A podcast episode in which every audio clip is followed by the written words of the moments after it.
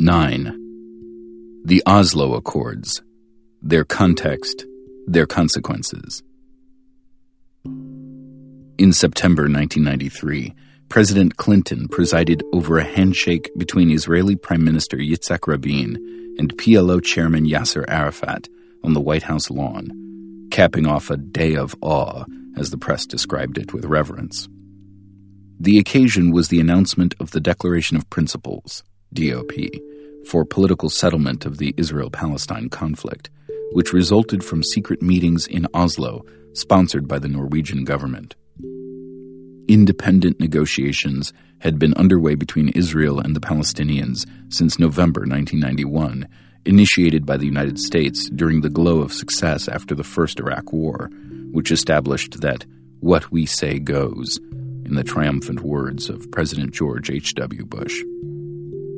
The negotiations opened with a brief conference in Madrid and continued under the guiding hand of the United States and, technically, the fading Soviet Union to provide the illusion of international auspices. The Palestinian delegation, consisting of Palestinians within the occupied territories, henceforth the internal Palestinians, was led by the dedicated and incorruptible left nationalist Haider Abdul Shafi probably the most respected figure in Palestine. The external Palestinians, the PLO, based in Tunis and headed by Yasser Arafat, were excluded, though they had an unofficial observer, Faisal Husseini. The huge number of Palestinian refugees were totally excluded, with no regard for their rights, even those accorded them by the UN General Assembly. To appreciate the nature and significance of the Oslo Accords and the consequences that flowed from them, it is important to understand the background and the context in which the Madrid and Oslo negotiations took place. I will begin by reviewing highlights of the immediate background that set the context for the negotiations, then turn to the DOP and the consequences of the Oslo process, which extend to the present, and finally add a few words on lessons that should be learned. The PLO, Israel, and the United States had recently released formal positions on the basic issues that were the topic of the Madrid and Oslo negotiations.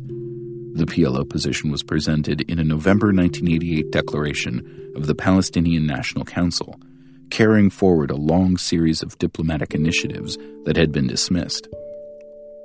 It called for a Palestinian state to be established in the territories occupied by Israel since 1967 and requested the UN Security Council to formulate and guarantee arrangements for security and peace between all the states concerned in the region, including the Palestinian state, alongside Israel.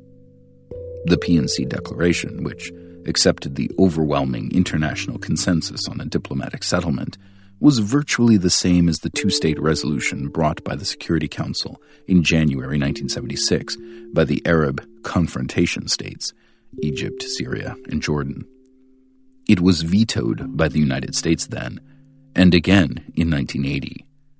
For 40 years, the United States has blocked the international consensus, and it still does, diplomatic pleasantries aside.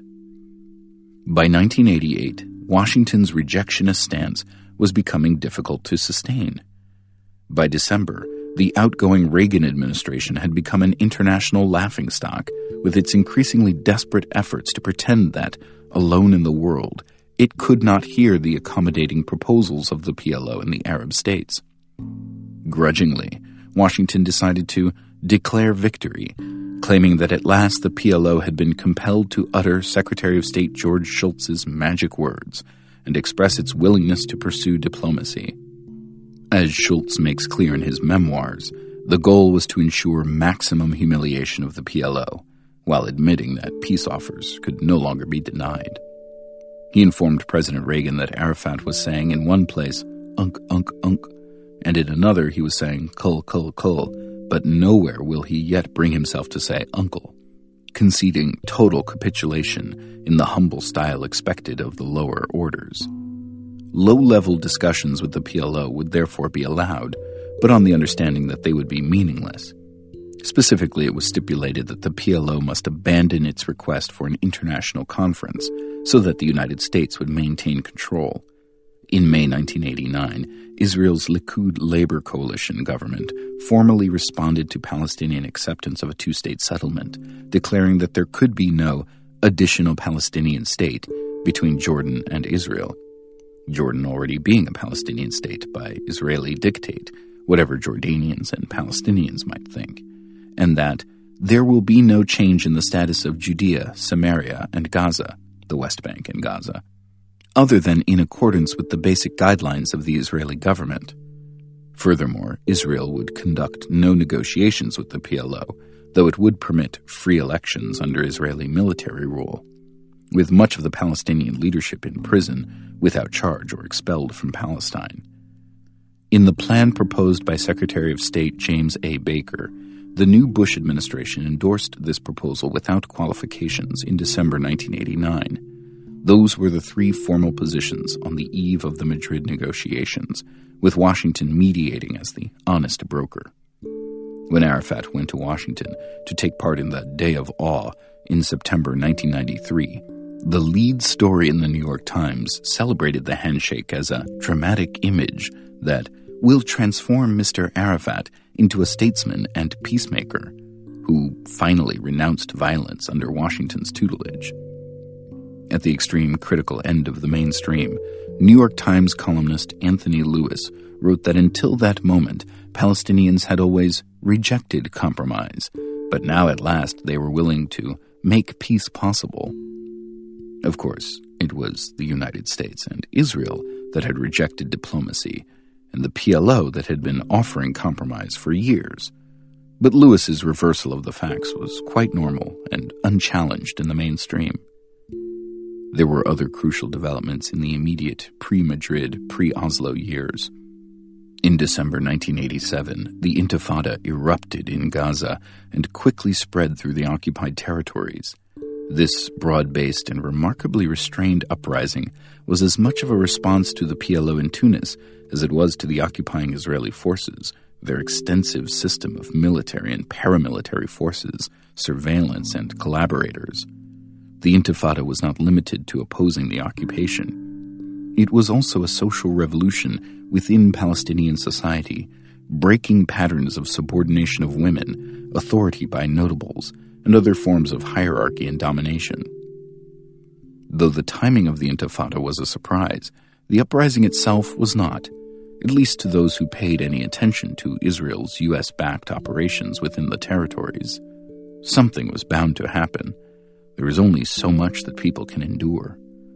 For the preceding 20 years, Palestinians under military occupation had been subjected to harsh repression, brutality, and cruel humiliation while watching what remained of their country disappear before their eyes as Israel conducted its programs of settlement, implemented huge infrastructure developments designed to integrate valuable parts of the territories within Israel, robbed them of resources, and put into place other measures to bar independent development, always with crucial U.S. military, economic, and diplomatic support, as well as ideological backing in shaping how the issues were framed.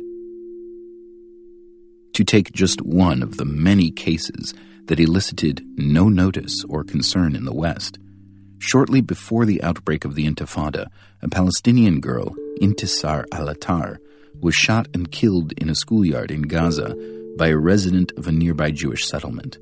He was one of the several thousand Israelis who settled in Gaza with substantial state subsidies, protected by a huge army presence as they took over much of the land and the scarce water of the Strip, while living lavishly in 22 settlements in the midst of 1.4 million destitute Palestinians, as the crime is described by Israeli scholar Avi Raz.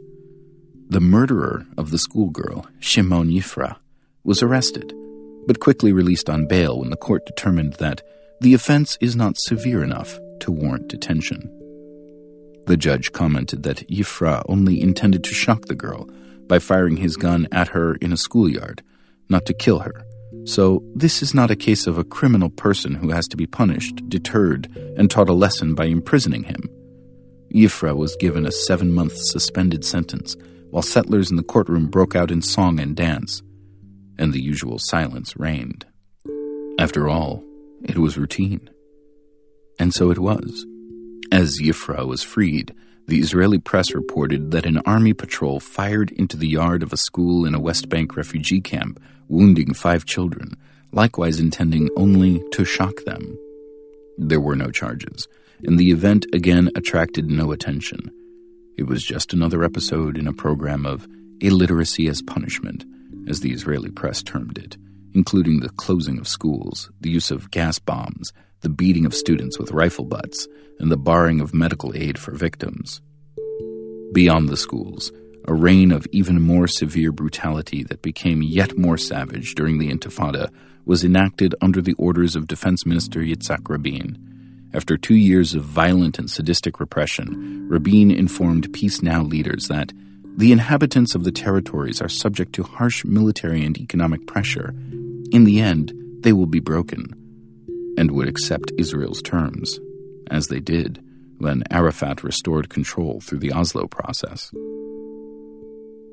The Madrid negotiations between Israel and internal Palestinians continued inconclusively from 1991, primarily because Abdul Shafi insisted on an end to the expansion of Israeli settlements. The settlements were all illegal, as had repeatedly been determined by international authorities, including the UN Security Council, among other resolutions in UNSC 446, passed 12 to 0, with the United States, the United Kingdom, and Norway abstaining. The illegality of the settlements was later affirmed by the International Court of Justice. It had also been recognized by Israel's highest legal authorities and government officials in late 1967 when the settlement projects were beginning.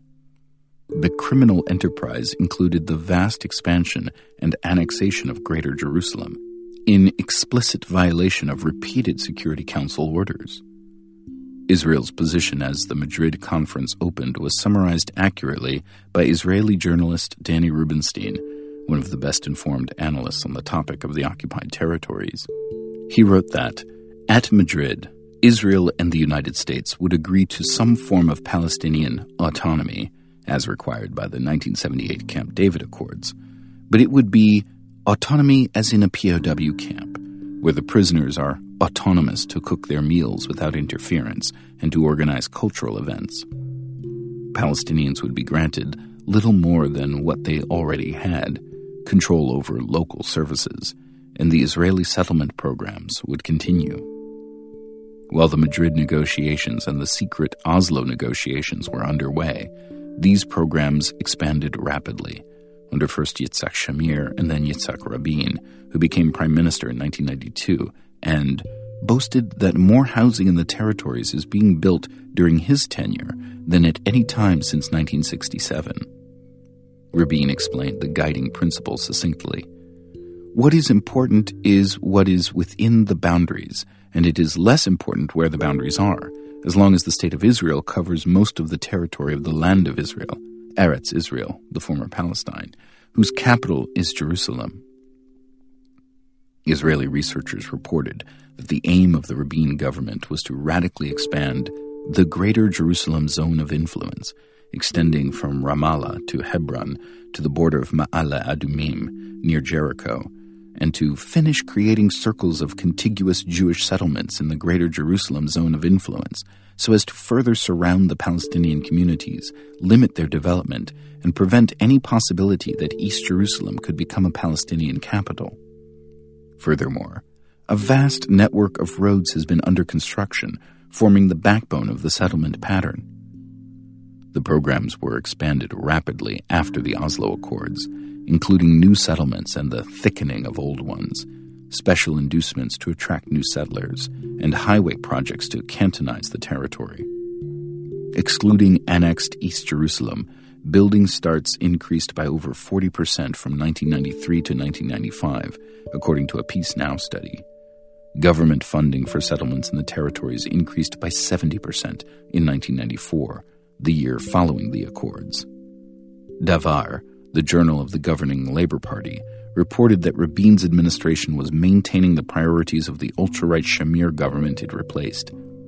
While pretending to freeze the settlements, Labour helped them financially even more than the Shamir government had ever done, enlarging settlements everywhere in the West Bank, even in the most provocative spots.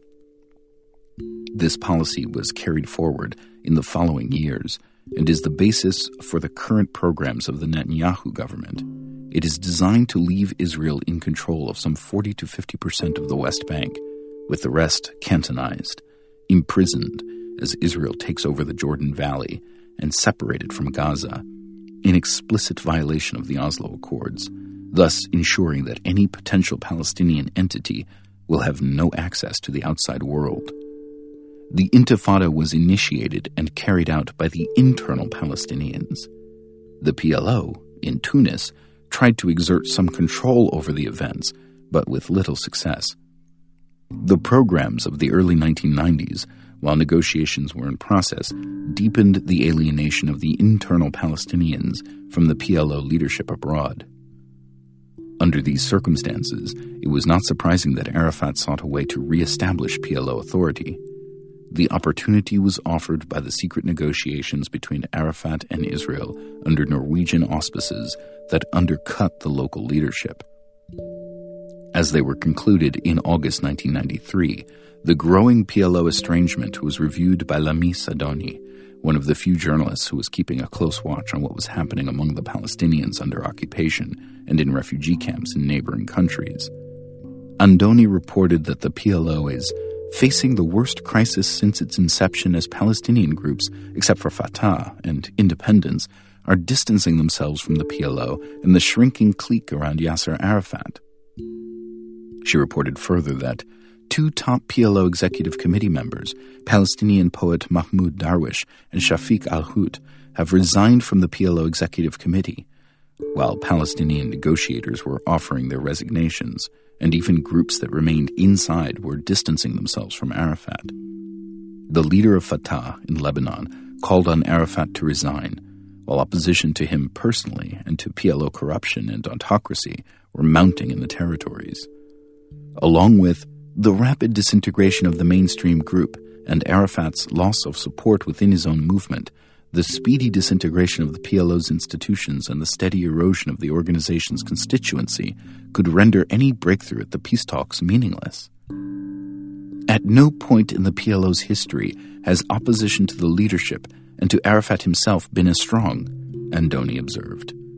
While for the first time there is a growing feeling that safeguarding Palestinian national rights no longer hinges on defending the PLO's role, Many believe that it is the leadership's policies that are destroying Palestinian institutions and jeopardizing Palestinian national rights. For such reasons, she observed, Arafat was pursuing the Jericho Gaza option offered by the Oslo Agreement, which he hoped would assert the PLO's authority, especially amid signs that the Israeli government could go the extra 10 miles by talking directly to the PLO, thus salvaging for it the legitimacy it is losing internally. Israeli authorities were surely aware of the developments within Palestine and presumably came to appreciate that it made good sense to deal with those who were destroying Palestinian institutions and jeopardizing Palestinian national rights before the population sought to realize its national goals and rights in some other way. Reaction to the Oslo Accords among Palestinians within the territories was mixed. Some had high hopes. Others saw little to celebrate. The provisions of the agreement have alarmed even the most moderate Palestinians, who worry that the accord consolidates Israeli control in the territories, Lamis Andoni reported. Saeb Erekat, a senior Palestinian negotiator, commented that apparently this agreement aims at reorganizing the Israeli occupation and not at a gradual termination. Even Faisal Husseini, who was close to Arafat, said that the accord is definitely not the beginning that our people were looking for.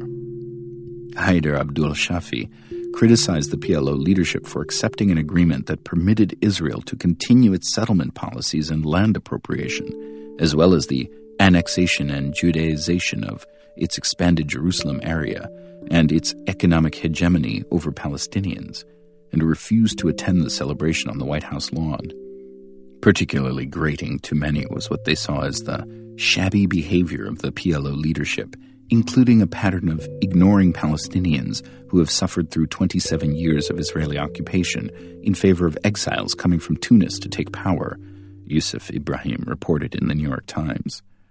He added that PLO representatives were pelted with stones by Palestinian youths as they rode into Jericho in Israeli army jeeps. Arafat's provisional list for his governing authority revealed that he is determined to stack it with loyalists and members of the Palestinian diaspora. Julian Ozanne reported from Jerusalem in the Financial Times, including only two Palestinian insiders, Faisal Husseini and Zakaria Alaga, both Arafat loyalists. The rest came from Arafat's loyal political factions outside the territories.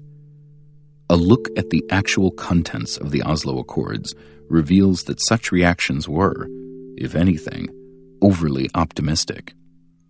The Declaration of Principles was quite explicit about satisfying Israel's demands, but was silent on Palestinian national rights.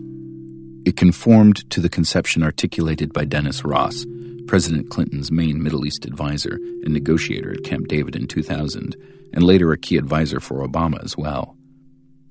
As Ross explained, Israel has needs, but Palestinians have only once, obviously of lesser significance. Article 1 of the DOP states that the end result of the process is to be a permanent settlement based on Security Council Resolutions 242 and 338. Those familiar with the diplomacy concerning the Israel Palestine conflict should have had no difficulty understanding what this meant. Resolutions 242 and 338 say nothing at all about Palestinian rights, apart from a vague reference to a just settlement of the refugee problem. Later resolutions referring to Palestinian national rights were ignored in the DOP. If the culmination of the peace process is implemented along such lines, then Palestinians could kiss goodbye their hopes for some limited degree of national rights in the former Palestine. Further articles of the DOP spell all of this out more clearly. They stipulate that Palestinian authority extends over West Bank and Gaza Strip territory, except for issues that will be negotiated in the permanent status negotiations Jerusalem, settlements, military locations, and Israelis. That is, except for every issue of significance. Furthermore, subsequent to the Israeli withdrawal, Israel will continue to be responsible for external security and for internal security and public order of settlements and Israelis. Israeli military forces and civilians may continue to use roads freely within the Gaza Strip and the Jericho area, the two areas from which Israel was pledged to withdraw, eventually. In short, there would be no meaningful changes. The DOP also did not have a word to say about the settlement programs at the heart of the conflict which, even before the vast expansion under the Oslo process, were already undermining realistic prospects of achieving any meaningful Palestinian self determination. In brief, only by succumbing to what is sometimes called intentional ignorance could one believe that the Oslo process was a path to peace. Nevertheless, this belief became virtual dogma among Western commentators and intellectuals. The Oslo Accords were followed by additional Israel Arafat PLO agreements. The first and most important of these was Oslo II in 1995, shortly before Prime Minister Rabin was assassinated, a tragic event even if the illusions concocted about Rabin the peacemaker cannot sustain analysis. The Oslo II agreement is what one would expect to be crafted by intelligent law students assigned the task of constructing a document that would give U.S. and Israeli authorities the option of doing as they pleased, while leaving room for speculation about more acceptable outcomes. When these outcomes remain unrealized, the blame can be laid on the extremists who have undermined the promise. To illustrate, the Oslo II agreement stipulated that settlers, illegally, in the occupied territories, would remain under Israeli jurisdiction and legislation. In the official wording, the Israeli military government in the territories shall retain the necessary legislative, judicial, and executive powers and responsibilities in accordance with international law, which the United States and Israel have always interpreted as they chose, with tacit European acquiescence. Such latitude also granted these authorities effective veto power over Palestinian legislation. The agreement stated that any such Legislation which amends or abrogates existing Israeli imposed laws or military orders shall have no effect and shall be void ab initio if it exceeds the jurisdiction of the Palestinian Council, which had no authority in most of the territories and authority elsewhere only conditional on Israeli approval, or is otherwise inconsistent with this or any other agreement. Furthermore, the Palestinian side shall respect the legal rights of Israelis, including corporations owned by Israelis, related to lands located in areas under the territorial jurisdiction of the Council. That is, in the limited areas in which the Palestinian authorities were to have jurisdiction, subject to Israeli approval. Specifically, their rights related to government and so called absentee land, a complex legal construction that effectively transfers to Israeli jurisdiction the land of Palestinians absent from territories taken by Israel. The latter two categories constitute most of the region, though the government of Israel, which determines their boundaries unilaterally, provided no official figures. The Israeli press reported that unsettled state lands amounted to about half of the West Bank, and total state lands to about 70%. Oslo II thus rescinded the decision of virtually the entire world and all relevant legal authorities that Israel has no claim to the territories occupied in 1967 and that the settlements are illegitimate. The Palestinian side recognized their legality, along with unspecified other legal rights of Israelis throughout the territories, including zones A and B, under conditional Palestinian control. Oslo II implanted more firmly the major accomplishments of Oslo I. All UN resolutions that have any bearing on Palestinian rights were abrogated, including those concerning the legality of settlements, the status of Jerusalem, and the right of return. That wiped out with a stroke virtually the entire record of Middle East diplomacy, apart from the version implemented in the unilateral US run peace process. The basic facts were not just excised from history, at least in U.S. commentary, but were officially removed as well. So matters have continued to the present. As noted, it is understandable that Arafat would leap at the opportunity to undercut the internal Palestinian leadership and to try to reassert his waning power in the territories. But what exactly did Norwegian negotiators think they were accomplishing?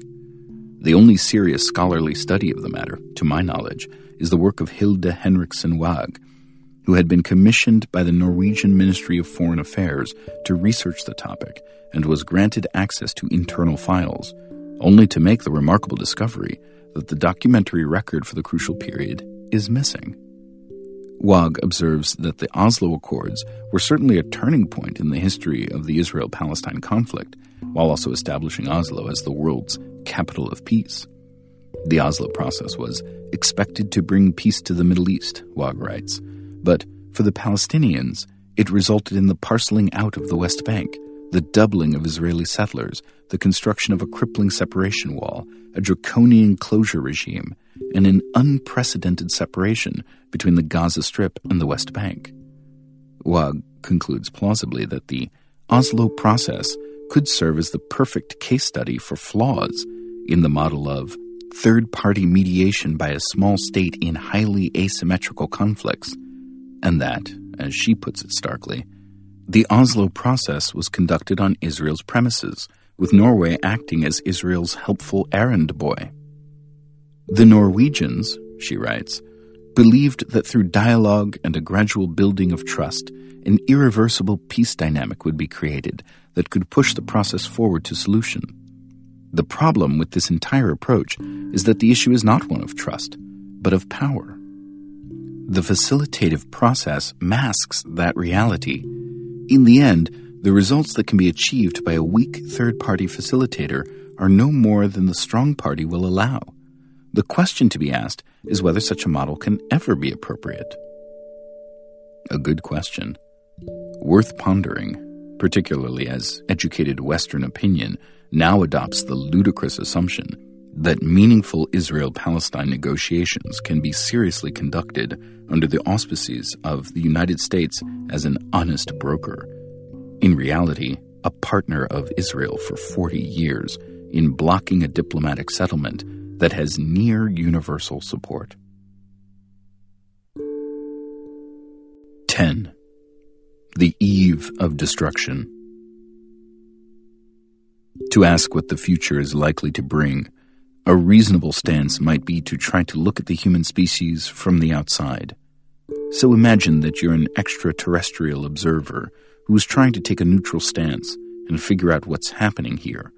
Or, for that matter, imagine you're a historian a hundred years from now, assuming there are any historians a hundred years from now, which is not obvious, and you're looking back at what's happening today.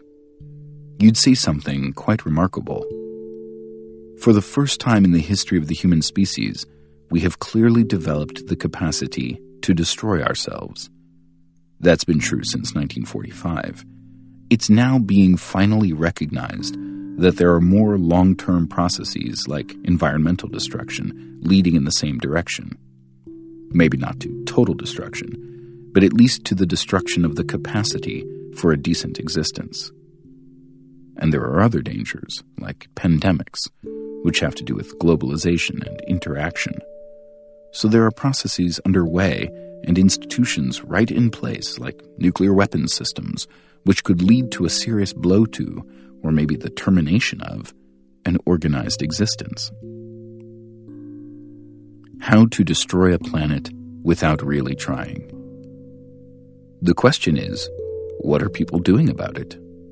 None of this is a secret. It's all perfectly open. In fact, you have to make an effort not to see it. And there has been a range of reactions. There are those who are trying hard to do something about these threats, and others who are acting to escalate them. If you, this future historian or extraterrestrial observer, looked at who is in each group, you would see something strange indeed. Those trying to mitigate or overcome these threats are the least developed societies the indigenous populations, or the remnants of them, tribal societies, and First Nations in Canada. They're not talking about nuclear war, but environmental disaster. And they're really trying to do something about it. In fact, all over the world, Australia, India, South America, there are battles going on, sometimes wars. In India, it's a major war over direct environmental destruction, with tribal societies trying to resist resource extraction operations that are extremely harmful locally, but also in their general consequences. In societies where indigenous populations have influence, many are taking a strong stand. The strongest stance of any country with regard to global warming is that of Bolivia, which has an indigenous majority and constitutional requirements that protect the rights of nature. Ecuador, which also has a large indigenous population, is the only oil exporter I know of whose government is seeking aid to help keep that oil in the ground instead of producing and exporting it. And the ground is where it ought to be. Venezuelan President Hugo Chavez, who died recently, and who was the object of mockery, insult, and hatred throughout the Western world, attended a session of the UN General Assembly a few years ago where he elicited all sorts of ridicule for calling George W. Bush a devil. He also gave a speech there that was quite interesting. Venezuela is a major oil producer. Oil is practically their whole gross domestic product. In his speech, Chavez warned of the dangers of the overuse of fossil fuels and urged producer and consumer countries to get together and try to work out ways to reduce fossil fuel use. That was pretty amazing on the part of an oil producer. Chavez was part Indian, of indigenous background. Unlike the funny things he did, this aspect of his actions at the United Nations was never even reported. So, at one extreme, you have indigenous tribal societies trying to stem the race to disaster. At the other extreme, the richest, most powerful societies in world history, like the United States and Canada, are racing full speed ahead to destroy the environment as quickly as possible. Unlike Ecuador and indigenous societies throughout the world, they want to extract every drop of hydrocarbons from the ground with all possible speed. Both political parties, President Obama, the media, and the international press seem to be looking forward with great enthusiasm to what they call a century of energy independence for the United States. Energy independence is an almost meaningless concept, but put that aside. What they mean is, we'll have a century in which to maximize the use of fossil fuels and contribute to the destruction of the world. And that's pretty much the case everywhere. Admittedly, when it comes to alternative energy development, Europe's doing something. Meanwhile, the United States, the richest and most powerful country in world history, is the only nation among perhaps a hundred relevant ones that doesn't have a national policy for restricting the use of fossil fuels, that doesn't even have renewable energy targets. It's not because the population doesn't want it. Americans are pretty close to the international norm in their concern about global warming. It's institutional structures that block change. Business interests don't want it, and they're overwhelmingly powerful in determining policy. So you get a big gap between opinion and policy on lots of issues, including this one. So that's what the future historian, if there is one, would see he might also read today's scientific journals. Just about every one you open has a more dire prediction than the last. The other issue is nuclear war. It's been known for a long time that if there were to be a first strike by a major power, even with no retaliation, it would probably destroy civilization just because of the nuclear winter consequences that would follow. You can read about it in the Bulletin of the Atomic Scientists. It's well understood. So the danger has always been a lot worse than we thought it was. We've recently passed the 50th anniversary of the Cuban Missile Crisis. It was a very close call, and not the only time either. In some ways, however, the worst aspect of these grim events is that their lessons haven't been learned. Ten years after those events in 1973, Secretary of State Henry Kissinger called a high level nuclear alert. It was his way of warning the Russians not to interfere in the ongoing Israeli Arab war, and, in particular, not to interfere after he had informed the Israelis that they could violate a ceasefire the United States and Russia had just agreed upon. Fortunately, nothing happened. Ten years after that, President Ronald Reagan was in office. Soon after he entered the Oval Office, he and his advisors had the U.S. Air Force start penetrating Russian airspace to try to elicit information about Russian warning systems. This was called Operation Able Archer. Essentially, these were mock attacks.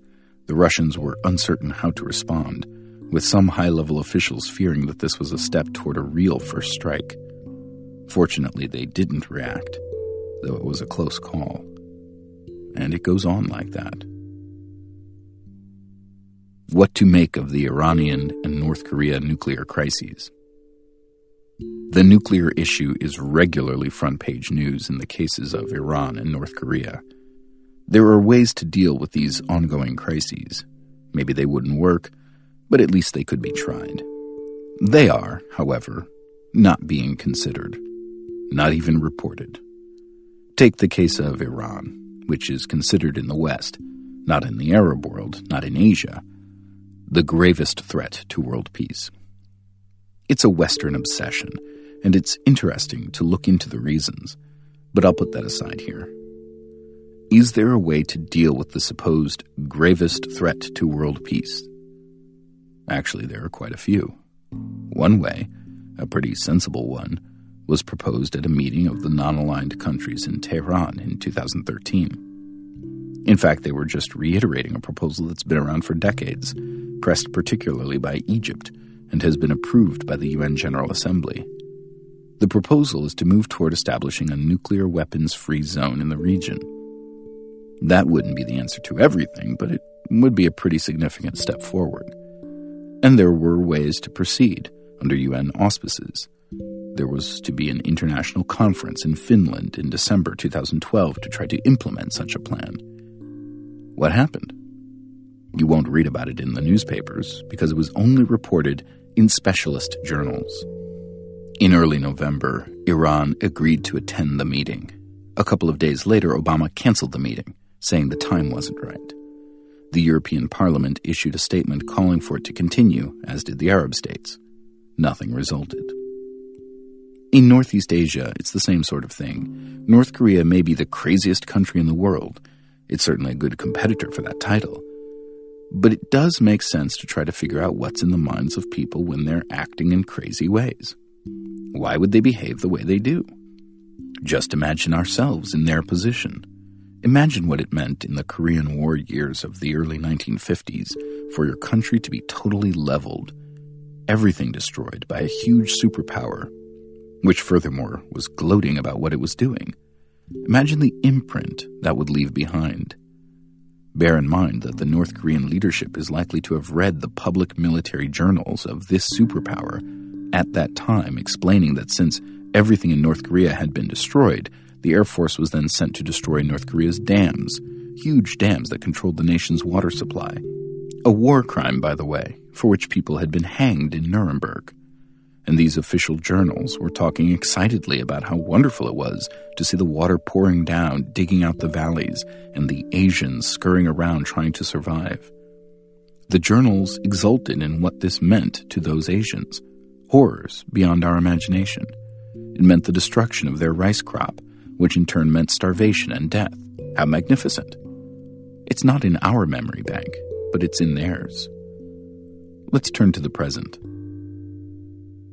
There's an interesting recent history. In 1993, Israel and North Korea were moving toward an agreement in which North Korea would stop sending any missiles or military technology to the Middle East, and Israel would recognize that country. President Clinton intervened and blocked it.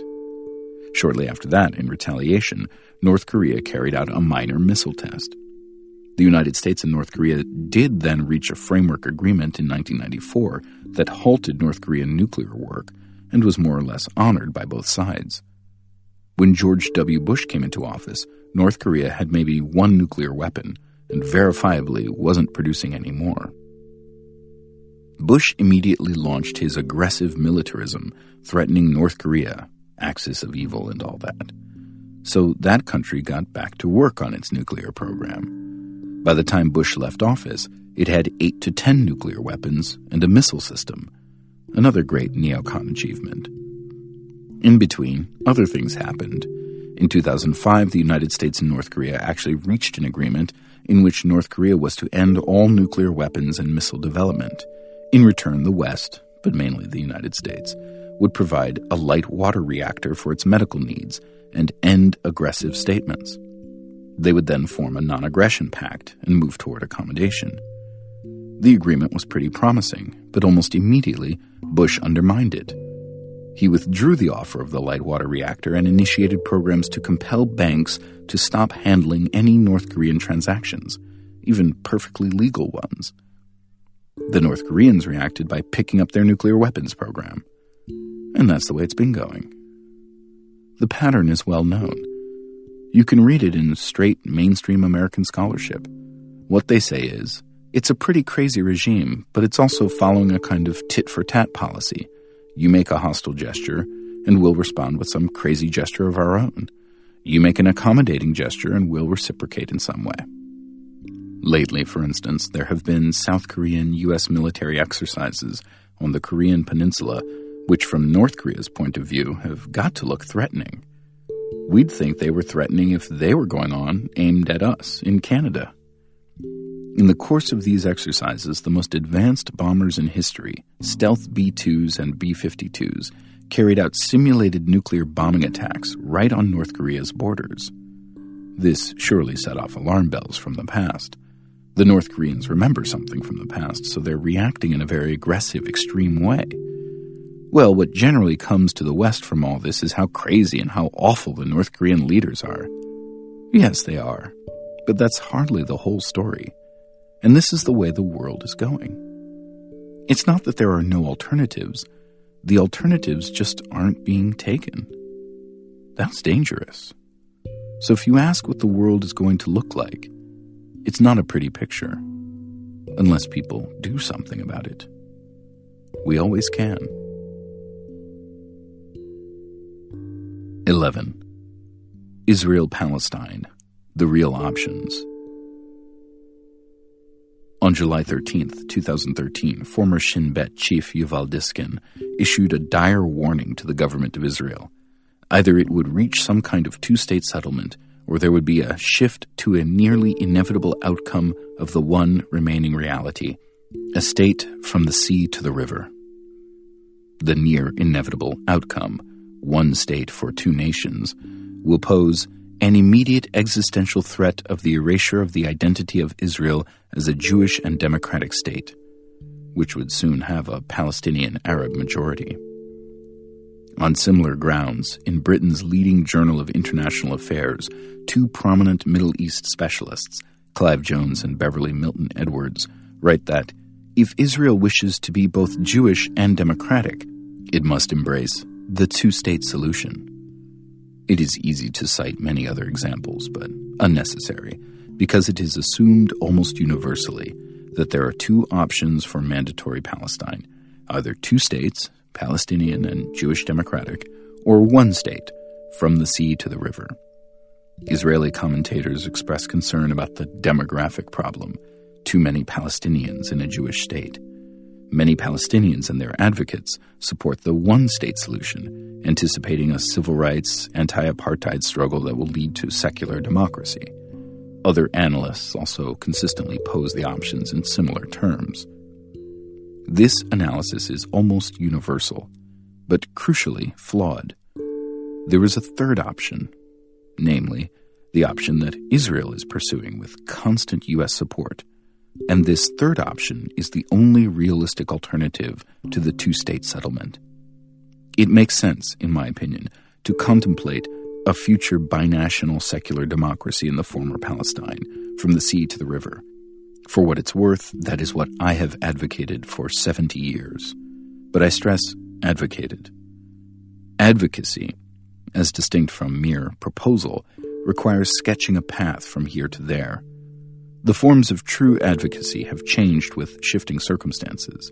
Since the mid 1970s, when Palestinian national rights became a salient issue, the only plausible form of advocacy has been as a staged process beginning with a two state settlement. No other path has been suggested that has even a remote chance of success. Proposing a binational, one state settlement without moving on to advocacy, in effect, provides support for the third option the realistic one taking shape before our eyes. Israel is systematically extending plans that were sketched and initiated shortly after the 1967 war and institutionalized more fully with the accession to power of Menachem Begin's Likud party a decade later. The first step was to create what Yonatan Mendel has called a disturbing new city, still named Jerusalem, but extending far beyond historic Jerusalem incorporating dozens of Palestinian villages and surrounding lands, and now designated as a Jewish city and the capital of Israel. All of this is in direct violation of explicit Security Council orders. A corridor to the east of this new Greater Jerusalem incorporates the town of Ma'ale Adumim, established in the 1970s but built primarily after the 1993 Oslo Accords, with lands reaching virtually to Jericho thus effectively bisecting the West Bank. Corridors to the north, incorporating the settler towns of Ariel and Kedumim, further divide what is to remain under some degree of Palestinian control. Meanwhile, Israel is incorporating the territory on the Israeli side of the illegal separation wall, in reality, an annexation wall, taking arable land and water resources and many villages, strangling the town of Kalkilia and separating Palestinian villagers from their fields. In what Israel calls the seam between the wall and the border, close to 10% of the West Bank, anyone is permitted to enter, except Palestinians. Those who live in the region have to go through an intricate bureaucratic procedure to gain temporary entry. Exiting, for example, in order to receive medical care, is hampered in the same way. The result, predictably, has been severe disruption of Palestinian lives and, according to UN reports, a decrease of more than 80% in the number of farmers who routinely cultivate their lands, and a decline of 60% in the total yield of olive orchards, among other harmful effects. The pretext for the wall was security, but that means security for illegal Jewish settlers. About 85% of the wall runs through the occupied West Bank. Israel is also taking over the Jordan Valley, thus fully imprisoning the cantons that remain. Huge infrastructure projects link settlers to Israel's urban centers, ensuring that they will see no Palestinians. Following a traditional neo colonial model, a modern center remains for Palestinian elites in Ramallah, while the remainder of the population mostly languishes. To complete the separation of Greater Jerusalem from remaining Palestinian cantons, Israel would have to take over the E1 region. So far, that action has been barred by Washington, and Israel has been compelled to resort to subterfuges, like building a police station there. Obama is the first U.S. president to have imposed no limits on Israeli actions. It remains to be seen whether he will permit Israel to take over E1, perhaps with expressions of discontent and a diplomatic wink to make it clear that these are not seriously intended. There are regular expulsions of Palestinians. In the Jordan Valley alone, the population has been reduced from 300,000 in 1967 to 60,000 today, and similar processes are underway elsewhere. Following policies that go back a century, each action is limited in scope so as not to arouse too much international attention, but they have a cumulative effect and intent that are quite clear. Furthermore, ever since the Oslo Accords declared that Gaza and the West Bank are an indivisible territorial unity, the U.S. Israeli duo have been committed to separating the two regions. One significant effect is to ensure that any limited Palestinian entity will have no access to the outside world. In the areas that Israel is taking over, the Palestinian population is small and scattered, and is being reduced further by regular expulsions. The result will be a greater Israel with a substantial Jewish majority. Under this third option, there will be no demographic problem and no civil rights or anti apartheid struggle, nothing more than what already exists within Israel's recognized borders, where the mantra, Jewish and democratic, is regularly intoned for the benefit of those who choose to believe, oblivious to the inherent contradiction, which is far more than merely symbolic.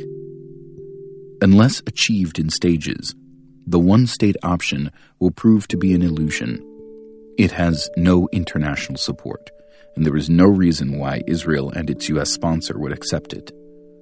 The question, often raised, of whether the hawkish Prime Minister Benjamin Netanyahu would accept a Palestinian state is misleading.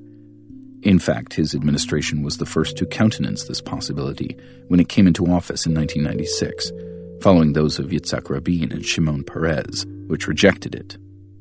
Netanyahu's director of communications and policy planning, David Bar Ilan, explained that some areas would be left to Palestinians, and if they wanted to call them a state, Israel would not object, or they could call them fried chicken. His response reflects the operative attitude of the U.S. Israeli coalition to Palestinian rights. The United States and Israel call for negotiations without preconditions. Commentary in both countries and elsewhere in the West typically claims that the Palestinians are imposing such preconditions and so hampering the peace process. In reality, it is the United States and Israel that insist upon crucial preconditions. The first is that negotiations must be mediated by the United States, whereas any authentic negotiations would, of course, have to be in the hands of some neutral state with a degree of international respect. The second precondition is that illegal settlement expansion must be allowed to continue, as has happened without a break during the 20 years following the Oslo Accords. In the early years of the occupation, the United States joined the world in regarding the settlements as illegal, as confirmed by the UN Security Council and the International Court of Justice. Since the Reagan years, their status has been downgraded to a barrier to peace. Obama has weakened the designation further to not helpful to peace. Obama's extreme rejectionism did arouse some attention in February 2011 when he vetoed a Security Council resolution supporting official U.S. policy, which calls for the ending of settlement expansion. As long as these preconditions remain in force, diplomacy is likely to remain at a standstill. With brief and rare exceptions, that has been true since January 1976, when the United States vetoed a Security Council resolution brought by Egypt, Jordan, and Syria, calling for a two state settlement on the internationally recognized border, the Green Line, with guarantees for the security of all states within acknowledged and stable borders. That is essentially the international consensus that is by now universal, with two usual exceptions. The consensus has been modified to include minor and mutual adjustments on the Green Line, to borrow official U.S. wording before it had broken with the rest of the world. The same is true of any negotiations that may take place in Washington or take place elsewhere overseen by Washington. Given these preconditions, little can be achieved other than letting Israel carry forward its project of taking over whatever it finds valuable in the West Bank and the Syrian Golan Heights, annexed in violation of Security Council orders, while maintaining the siege of Gaza. One can, of course, hope for better, but it is hard to be optimistic. Europe could play a role in advancing the world's aspirations for a peaceful diplomatic settlement if it were willing to pursue an independent path. The European Union decision to exclude West Bank settlements from any future deals with Israel might be a step in this direction. U.S. policies are also not graven in stone, though they have deep strategic, economic, and cultural roots. In the absence of such changes, there is every reason to expect that the picture from the river to the sea will conform to the third option. Palestinian rights and aspirations will be shelved, temporarily at least. If the Israel Palestine conflict is not resolved, a regional peace settlement is highly unlikely. That failure has far broader implications, in particular for what U.S. media call the gravest threat to world peace Iran's nuclear programs. The implications become clearer when we look at the most obvious ways to deal with the alleged threat and their fate. It is useful first to consider a few preliminary questions. Who regards the threat as being of such cosmic significance? And what is the perceived threat? The Iran threat is overwhelmingly a Western obsession. The non aligned countries, most of the world, have vigorously supported Iran's right, as a signer of the Non Proliferation Treaty, NPT, to enrich uranium. In Western discourse, it is commonly claimed that the Arabs support the U.S. position regarding Iran, but the reference is to Arab dictators, not the general population. Also standard is reference to the standoff between the international community and Iran, to quote from the current scholarly literature. Here, the phrase international community refers to the United States and whoever happens to go along with it, in this case, a small minority of the international community, but many more if political stands are weighted by power. What then is the perceived threat? An authoritative answer is given by U.S. intelligence and the Pentagon in their regular reviews of global security. They conclude that Iran is not a military threat it has low military expenditures, even by the standards of the region, and limited capacity to deploy force. Its strategic doctrine is defensive, designed to resist attack. The intelligence community reports no evidence that Iran is developing nuclear weapons.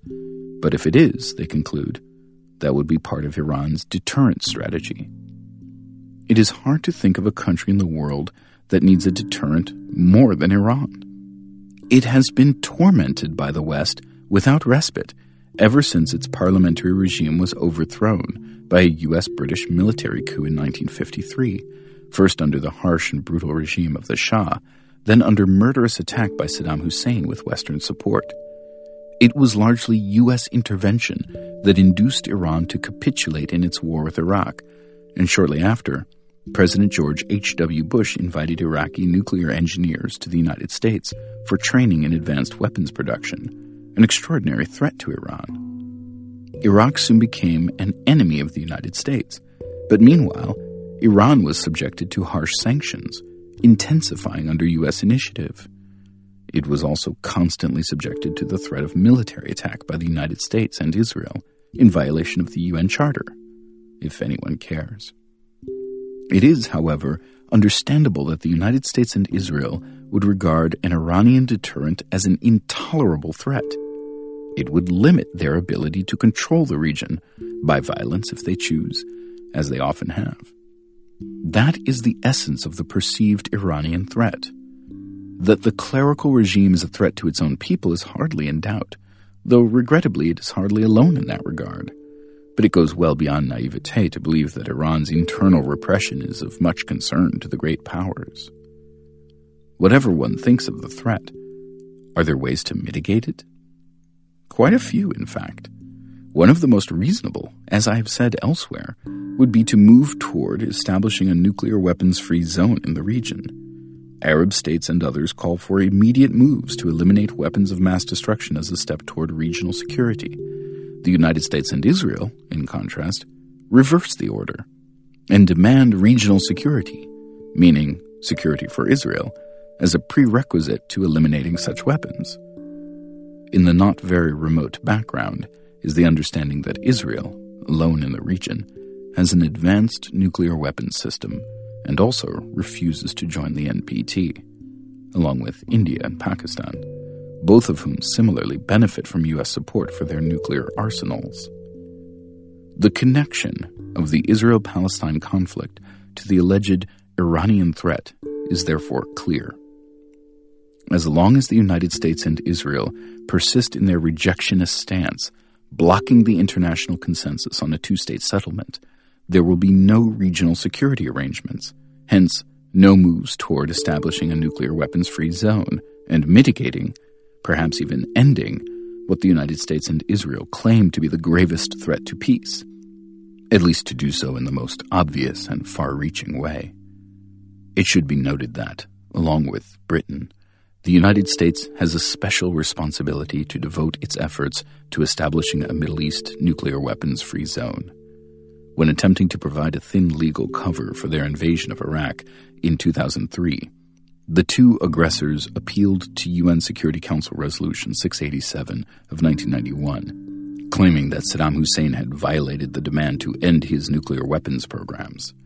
The resolution also has another paragraph calling for steps towards the goal of establishing in the Middle East a zone free from weapons of mass destruction obligating the United States and United Kingdom even more than others to take this initiative seriously.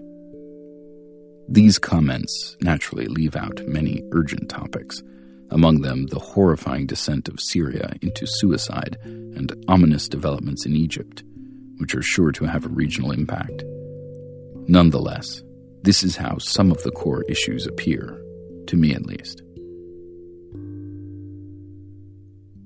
12. Nothing for other people. Class War in the United States. Norman Ware's classic study of the industrial worker appeared 90 years ago, the first of its kind. It has lost none of its significance. The lessons Ware draws from his close investigation of the impact of the emerging industrial revolution on the lives of working people and on society in general are just as pertinent today as when he wrote, if not more so, in light of the striking parallels between the 1920s and today. It is important to remember the condition of working people when Ware wrote. The powerful and influential American labor movement that arose during the 19th century was being subjected to brutal attack, culminating in Woodrow Wilson's Red Scare after World War I. By the 1920s, the movement had largely been decimated, a classic study by the eminent labor historian David Montgomery is entitled The Fall of the House of Labor. The fall occurred in the 1920s. By the end of the decade, he writes, corporate mastery of American life seemed secure. Rationalization of business could then proceed with indispensable government support, with government largely in the hands of the corporate sector. It was far from a peaceful process American labor history is unusually violent. One scholarly study concludes that the United States had more deaths at the end of the 19th century due to labor violence, in absolute terms and in proportion to population size, than any other country except Tsarist Russia. The term labor violence is a polite way of referring to violence by state and private security forces targeting working people. That continued into the late 1930s. I can remember such scenes from my childhood. As a result, Montgomery wrote, modern America had been created over its workers' protests, even though every step in its formation had been influenced by the activities, organizations, and proposals that had sprung from working class life, not to speak of the hands and brains of those who did the work. The labor movement revived during the Great Depression, significantly influencing legislation and striking fear into the hearts of industrialists. In their publications, the industrialists warned of the hazard facing them from labor action, backed by the newly realized political power of the masses. Though violent repression did not end, it was no longer adequate to the task. It was necessary to devise more subtle means to ensure corporate rule primarily a flood of sophisticated propaganda and scientific methods of strike breaking, developed into a high art by the enterprises that specialize in the task. We should not forget Adam Smith's perspicuous observation that the masters of mankind, in his day the merchants and manufacturers of England, never ceased to pursue their vile maxim all for ourselves and nothing for other people. The business counterattack was put on hold during World War II, but quickly revived afterward, with harsh legislation passed restricting workers' rights and an extraordinary propaganda campaign aimed at factories, schools, churches, and every other form of association. Every available means of communication was employed. By the 1980s, with the bitterly anti labor Reagan administration, the attack was again underway in full force. President Reagan made it clear to the business world that the laws protecting labor rights, never very strong, would not be enforced.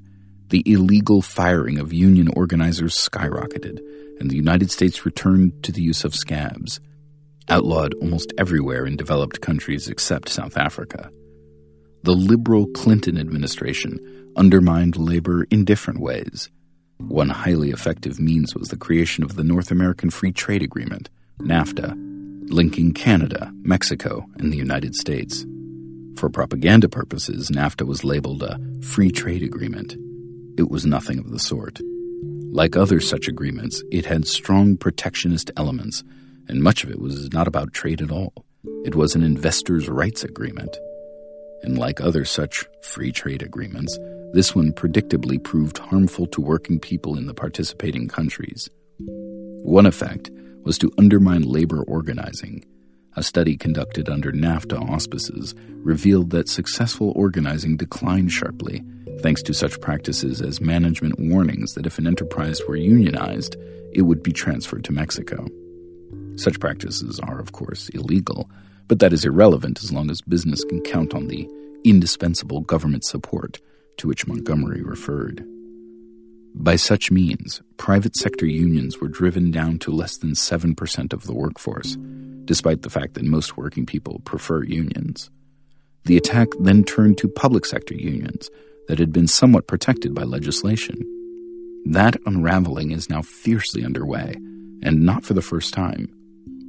We may recall that Martin Luther King Jr. was assassinated in 1968 while supporting a strike of public sector workers in Memphis, Tennessee. In many respects, the condition of working people when Ware wrote was similar to what we see today as inequality has again reached the astonishing heights of the late 1920s. For a tiny minority, wealth has accumulated beyond the dreams of avarice. In the past decade, 95% of growth has gone into the pockets of 1% of the population, mostly a fraction of these. Median real income is below its level of 25 years ago. For males, median real income is below what it was in 1968. The labor share of output has fallen to its lowest level since World War II. This is not the result of the mysterious workings of the market or economic laws, but again, largely of the indispensable support and initiative of a government that is significantly in corporate hands. The American Industrial Revolution, Ware observed, created one of the major notes of American life in the 1840s and 1850s. While its ultimate outcome may be pleasing enough in modern eyes, it was repugnant to an astonishingly large section of the earlier American community. Ware reviews the hideous working conditions imposed on formerly independent craftsmen and farmers, as well as the factory girls, young women from the farms working in the textile mills around Boston. But his primary focus is on more fundamental features of the revolution that persisted even as specific conditions were ameliorated in the course of dedicated struggles over many years. Ware emphasized the degradation suffered by the industrial worker, the loss of status and independence that had been their most treasured possession as free citizens of the Republic, a loss that could not be compensated for even by material improvement. He explores the devastating impact of the radical capitalist social revolution in which sovereignty in economic affairs passed from the community as a whole into the keeping of a special class of masters, a group alien to the producers and generally remote from production. He shows that for every protest against machine industry, there can be found a hundred against the new power of capitalist production and its discipline. Workers were striking not just for bread, but for roses, to borrow the traditional labor slogan. They sought dignity and independence, recognition of their rights as free men and women. They created a lively and independent labor press, written and produced by those who toiled in the mills. In their journals, they condemned the blasting influence of monarchical principles on democratic soil. They recognized that this assault on elementary human rights would not be overcome until they who work in the mills own them, and sovereignty returns to free producers. Then working people will no longer be menials or the humble subjects of a foreign despot, the absentee owners, slaves in the strictest sense of the word, who toil for their masters. Rather, they will regain their status as free American citizens. The capitalist revolution instituted a crucial change from price to wage. When the producer sold his product for a price, Ware writes, he retained his person, but when he came to sell his labor, he sold himself, and lost his dignity as a person as he became a slave, a wage slave, the term commonly used. Wage labor was considered similar to chattel slavery, though differing in that it was temporary, in theory.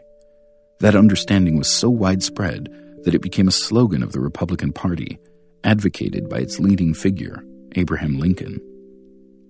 The concept that productive enterprises should be owned by the workforce was common coin in the mid 19th century, not just by Marx and the left but also by the most prominent classical liberal figure of the day, John Stuart Mill.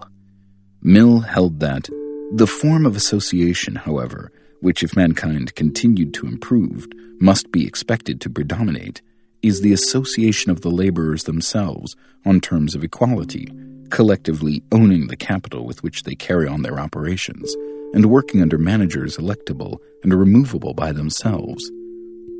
The concept indeed has solid roots in insights that animated classical liberal thought.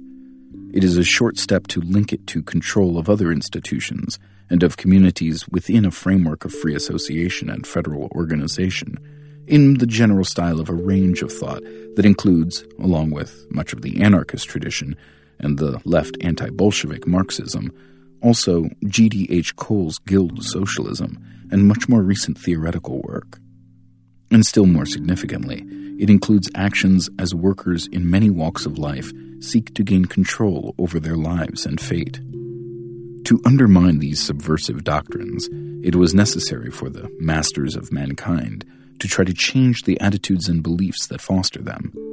As Ware reports, labor activists warned of the new spirit of the age gain wealth, forgetting all but self, the vile maxim of the masters which they naturally sought to impose on their subjects as well, knowing that they would be able to gain very little of the available wealth.